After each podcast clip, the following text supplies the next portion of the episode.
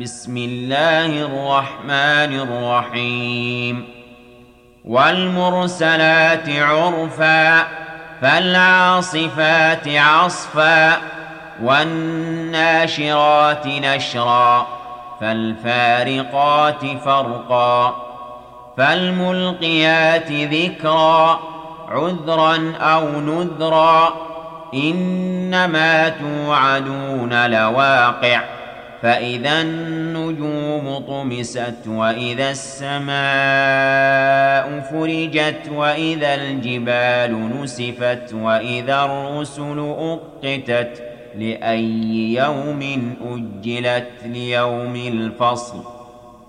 وما أدراك ما يوم الفصل. ويل يومئذ للمكذبين.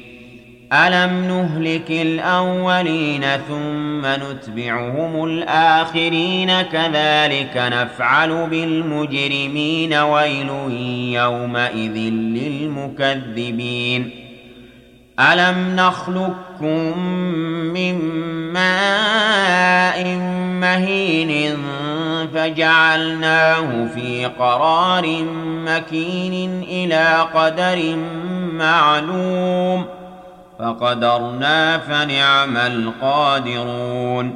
ويل يومئذ للمكذبين. ألم نجعل الأرض كفاة أحياء وأمواتا وجعلنا فيها رواسي شامخات وأسقيناكم ماء فراتا ويل يومئذ للمكذبين. انطلقوا إلى ما كنتم به تكذبون. انطلقوا إلى ظل ذي ثلاث شعب لا ظليل ولا يغني من اللهب.